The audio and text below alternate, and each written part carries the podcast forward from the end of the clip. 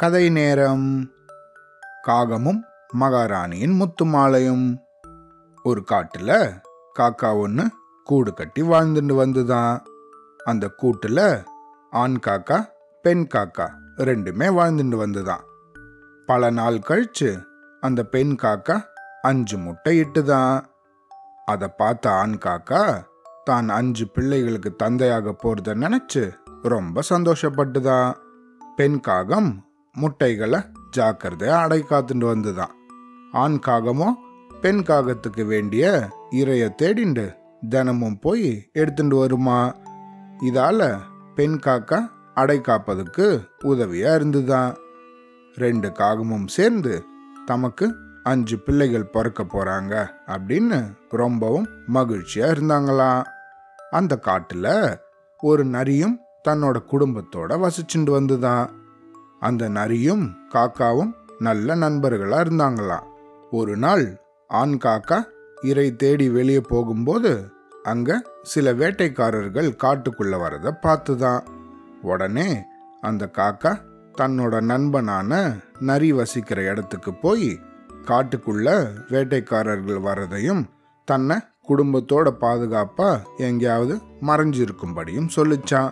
இது கூட சேர்ந்து தனக்கு சீக்கிரமாகவே அஞ்சு பிள்ளைகள் பிறக்க உள்ளார்கள் அப்படிங்கிற விஷயத்தையும் தன்னோட நண்பனான நரி கிட்ட சொல்லிச்சான் அப்போ நரி ரொம்ப சந்தோஷப்பட்டு எனக்கு விருந்து வை அப்படின்னு சொல்லி கேட்டுதான் காக்காவும் அன்னைக்கு ராத்திரியே விருந்துக்கு தன்னை அழைக்க வரதா சொல்லிட்டு அங்கேருந்து கிளம்பிச்சான்.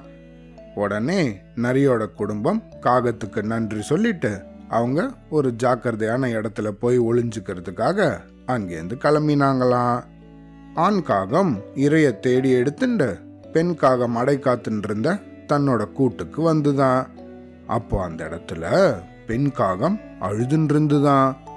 பெண் காகத்தை பார்த்து அடடா எதுக்காக அழுதுன்றிருக்க? ஏன் இவ்வளோ சோகமாக இருக்க? அப்படின்னு ஆண் காகம் கேட்டுதான்.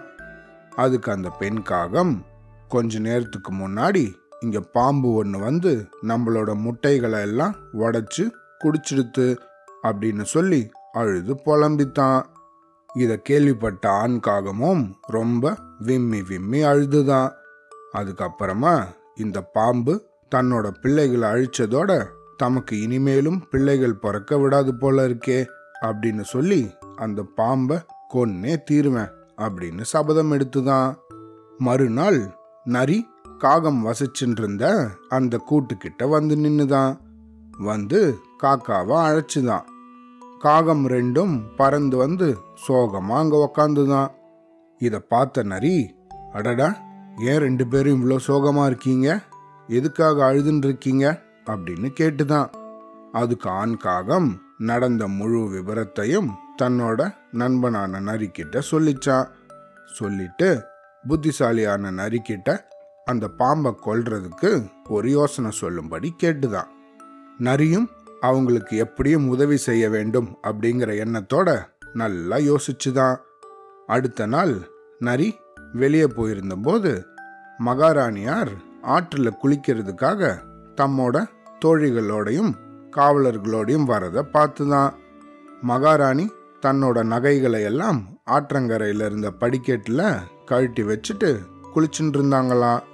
நரிக்கு உடனே ஒரு யோசனை தோணுச்சான் மகாராணி மறுநாளும் இதே மாதிரி குளிக்க வரும்போது கரையில் வச்சிருந்த தன்னோட முத்து மாலைய காக்கா தூக்கிண்டு போய் பாம்போட புத்துக்குள்ள போட்டா அரச காவலாளிகள் பாம்பை எப்படியும் கொலை செஞ்சு நகைகளை மீட்பார்கள்.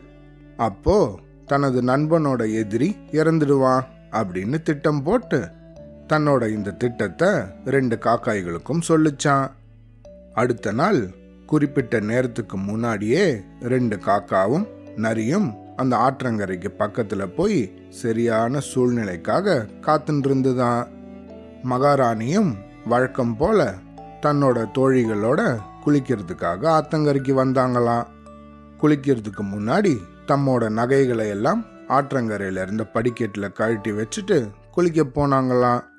இத பார்த்த காக்கா இதுதான் சரியான தருணம். அப்படின்னு நினச்சி மகாராணி தன்னோட நகைகளை எல்லாம் கழட்டி வச்சிருந்த இடத்துக்கு பக்கத்தில் போச்சான்.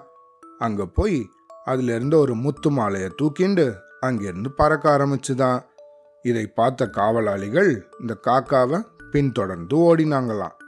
காக்காவோ அந்த முத்து மாலையை தன்னோட எதிரியான பாம்பு இருந்த புத்துக்குள்ள தூக்கி போட்டுதான். காவலாளிகள் அந்த முத்து மாலையை தொடர்ந்து போய் அதை எடுக்க முயற்சி பண்ணாங்களாம். அப்போ அந்த புத்துல இருந்த பாம்பு சீரிண்டு வெளியே வந்துச்சான் உடனே அந்த பாம்பை அந்த காவலாளிகள் தங்க கையில வச்சிருந்த குச்சியால நல்லா அடிச்சு அதை கொன்னுட்டாங்களாம். அதுக்கப்புறமா அந்த புத்துக்குள்ள இருந்த முத்து மாலைய எடுத்துட்டு போனாங்களாம்.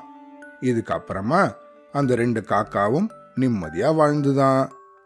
ஆபத்தான நேரத்துல காகம் நரியோட குடும்பத்தை காப்பாத்தினதால நரியோட உதவியால காக்கா தனது குடும்பத்தை காப்பாத்திச்சான். இந்த கதையிலேருந்து நம்ம என்ன தெரிஞ்சுக்கணும்? நம்மளோட நண்பர்களுக்கு எப்போ ஒரு ஆபத்து ஏற்படுதோ அவங்களுக்கு நம்ம சரியான நேரத்தில் உதவி பண்ணணும். அப்பதான் நம்ம ஒரு ஆபத்தில் இருக்கும்போது நமக்கு அடுத்தவங்க உதவி பண்ணுவாங்க. சரியா? அவ்வளோதான்